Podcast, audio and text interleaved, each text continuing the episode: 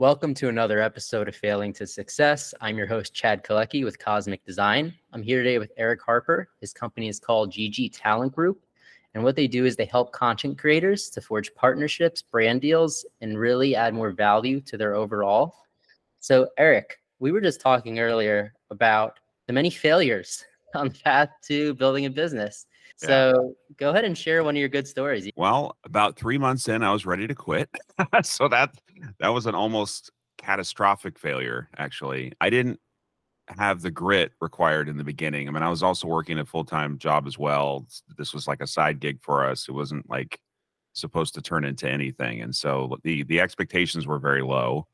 And when you have low expectations and a plan B, you don't put a lot of effort into a business, right? So just didn't have the right mindset. But uh, my wife and, co-founder really helped me just say, all right, look, let's just make it to the end of the year and let's see how things go. So we're like three months in, the receipts aren't coming in, we're signing clients, we're doing things, we're doing a lot of things, but nothing's working revenue wise, right? And as an ex finance professional, positive cash flows, actual economic value, things like that. That's what we're shooting for. We're not trying to go for a big valuation and raise a bunch of funds. We're trying to actually generate income, right? Old school business stuff.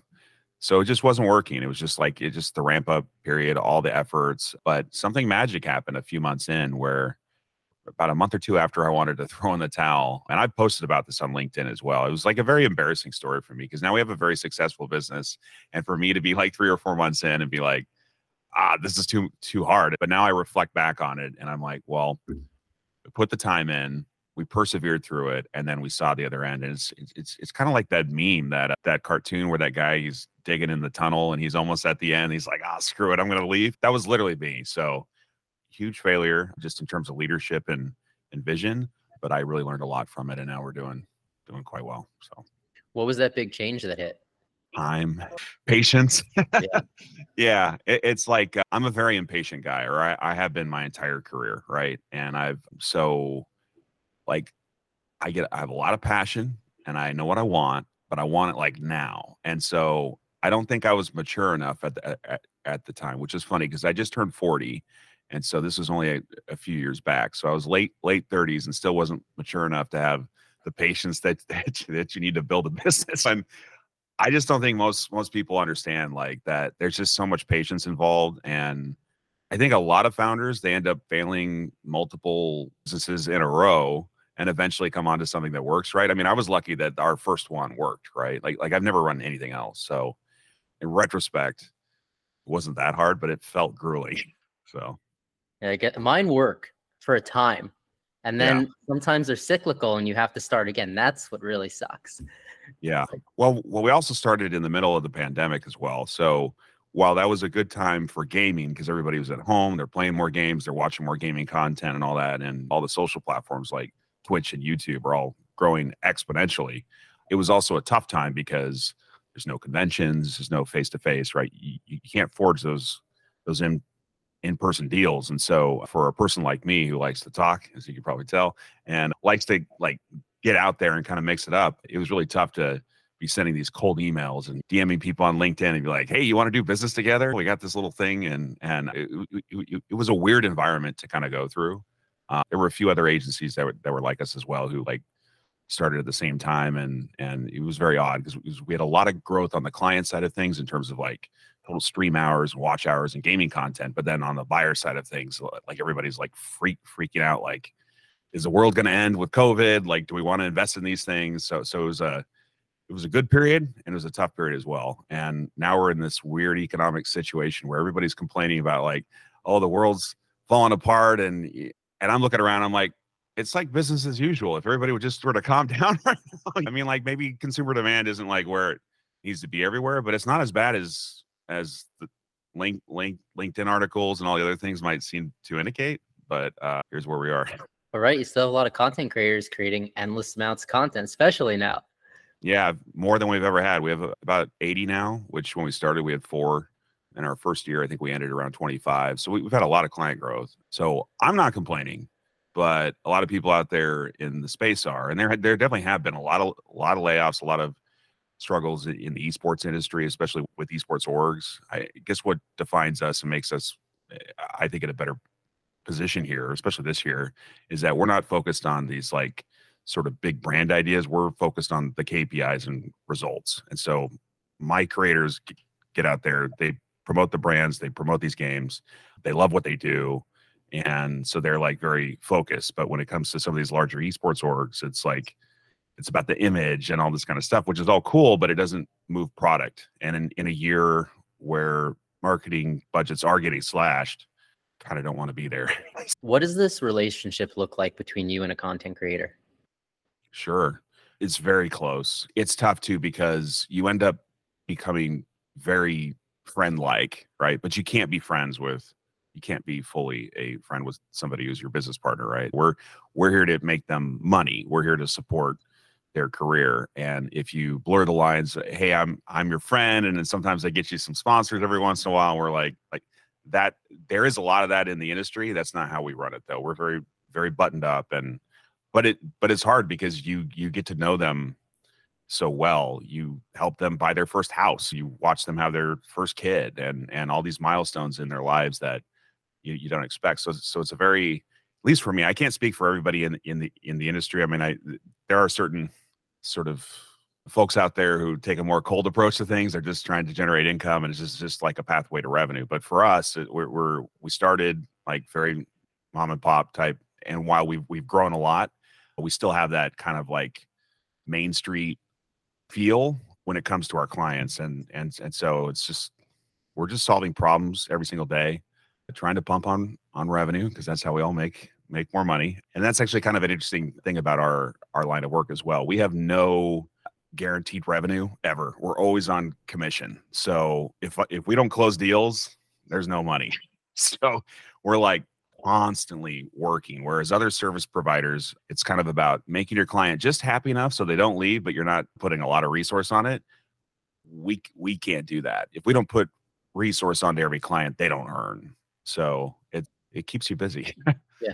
Well, based on that model, what's your minimum on audience or following to take somebody on? It it it depends. And in the beginning, it was a lot smaller because you're kind of like working your way up the curve and all that. Now, when it comes to Twitch, I mean, we're we, we tend to look at people that are around a thousand to two two thousand average viewers, and so on on Twitch, everything is like in a live stream environment. It, it, it's all about the con- the concurrent viewership, not the the total views necessarily, but like, are you going to have a thousand, two thousand, ten, ten thousand average people watch you at any one time? And so, if you're on the larger end, you're five to ten k plus. If you're below that, you're kind of in the mid tier, and then it goes all the way really low. I mean, some some people on on Twitch stream to zero or one average viewers like for years. Like literally, it's it's rough. it's a rough industry, and it's it's tough to break into. That we can't do any business with them because it's like uh, there's just no there's just not enough there to sell sell to the brands. But we we we we do we do make one actually big big exception there. And so like while on Twitch, I may be, might be at the one to to to 2K minimum. When it comes to female or POC talent, there are not many that meet that threshold. We go way lower than that. We we just want to work with with people that have brand brand brand appeal and are working hard, and hopefully are representative of a much larger part of our culture. And white men with beards are pretty cool. I'm I'm one of them, but like there's there should be a lot more options in content and brands need to be working with a lot more di- diverse talent we haven't seen a lot of love there lately. I mean there's a lot of talk online and things like that but we're hoping over time that be, because we have a very diverse roster that brands will start to see more of that value and we'll be in a good position when those budgets start to come. So yeah. Is, is twitch the core of your client base? Yeah, we're very focused on it. It's it's like I used to stream myself years ago, and I it's a, actually a really long story. I won't bore you with it, but it, I got sucked into the culture, and and and so it's it's what I love, and so that's what I focus on. We do a lot of YouTube as well, a little bit of TikTok, although really glad I'm not super positioned there because things are pretty scary right now when it comes to what what could what could be happening in Congress. I mean, if they shut down TikTok in the U.S., I mean those creators are like in a world of hurt right now. So Twitch and youtube's a lot safer. So with Twitch, what categories content are you is your typical client? Yeah. The easiest way to look at ours is we're quite a bit different than everybody else. A lot of other agencies that are on the larger side tend to focus on esports. So, like League, League of Legends and MOBAs and FPS games like Valorant and things like that. We let them handle that. We focus on everything else. So, mainly single player games, action RPGs, strategy games, MMOs to an extent. Those aren't single player, but that's kind of our one exception. We have a lot of speedrunners, a lot of people who play games like Elden Ring Genshin Impact, basically everything under the sun except the hyper competitive content. And the reason why we do that is A, I like the talent better. I mean, I've, I've been on a lot of calls with new new potential creators. And uh, when I get on a call with an FPS talent, especially if he's like a younger guy, I'm like, okay, is this guy going to listen to his management? Is he going to do his sponsorships well? Is he going to be like a good partner? And they're, God bless them, but like they're not the easiest talent to work with. So mm. for me, especially being 40 years old now, working with people in their in their 20s, right? Like it's nice to work with kind of a more mature segment. And we've also found that the clients that we work with work a lot better for the brands as well because they're more mature, they're more community based. They're about their overall brand. They're not about like I'm the best League of Legends laner. Like they they have the, their own thing that's bigger than the than the games that they play we also do a lot of work with game publishers. And so since our streamers can cover so many different games, there's a lot of synergy there. So my my favorite thing is a variety streamer, like a larger variety streamer that likes to play a lot of different things. There's a ton of money to be made. So I've never been a person who goes on Twitch. So they're live streaming them playing the game, and that's what people are tuning in for.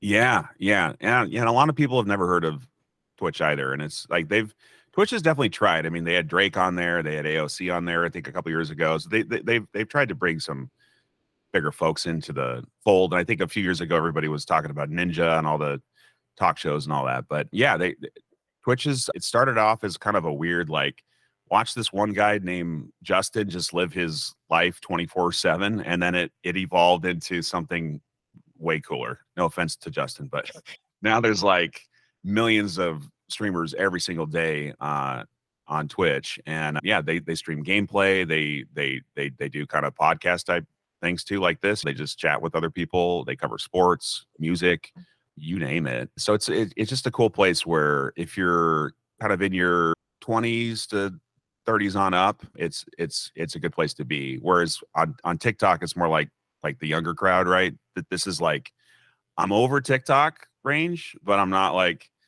full boomer status. so anyway, it's it's it's it's a fun place. Yeah. And nothing's recorded. It's just live stream and then it goes away. No, so the uh, in most cases the the VODs will be saved as well, but they don't okay. stay there forever. And the VOD viewership is not the focus, right? So on YouTube, if you try to search for somebody who's live streaming, it can be a little tough right now with their UI. So you just end up searching for anything. On Twitch, it's very clear. It's like you're looking for people that are live. And that's the reason why it's important is that the people that come and watch every day want that live interaction. And that's what's really cool about it. It's really cool for brands too, because like if you do a 60 second ad on YouTube, anybody can skip that. Or if it's like a, a regular ad, there's just a little pop up, right? Those are very easy to skip with ad blocker and just a lot of other things. When you're live on Twitch, there's no way to ad block that. So if somebody's doing a call to action for Chipotle, let's let's say, they're going to get that message and they're and they're going to hear it from somebody that they can chat right back to, so they can literally talk to them. I mean, I mean, not like a one to one like like we're having here because they're like trying to entertain thousands, you know, but like you can interact with the creator in a way in a live stream that you couldn't in any other medium. So it's it's pretty freaking cool. Yeah, it's it's forced viewership. You don't really can't opt out of that ad. No, no, you you were in. So, Eric, if our audience wanted to reach out to you or yeah. your company, how would they do so? Sure. I mean, the easiest way is just to hit us up on our website, ggtalentgroup.com, or send us an email at in, info at ggtalentgroup.com. And if we are interested in your message, we will get back to you. We do get a lot of them, though. Every single day, I have like thousands of emails, it feels like. So I uh, try to prioritize. Well, Thank you, Eric, for being on the show. And thank you, yeah. everybody, for listening to another episode of Failing to Success. I'm your host, Chad Kaleky with Cosmic Design. Make sure to like, comment, and subscribe, and we'll see you next time.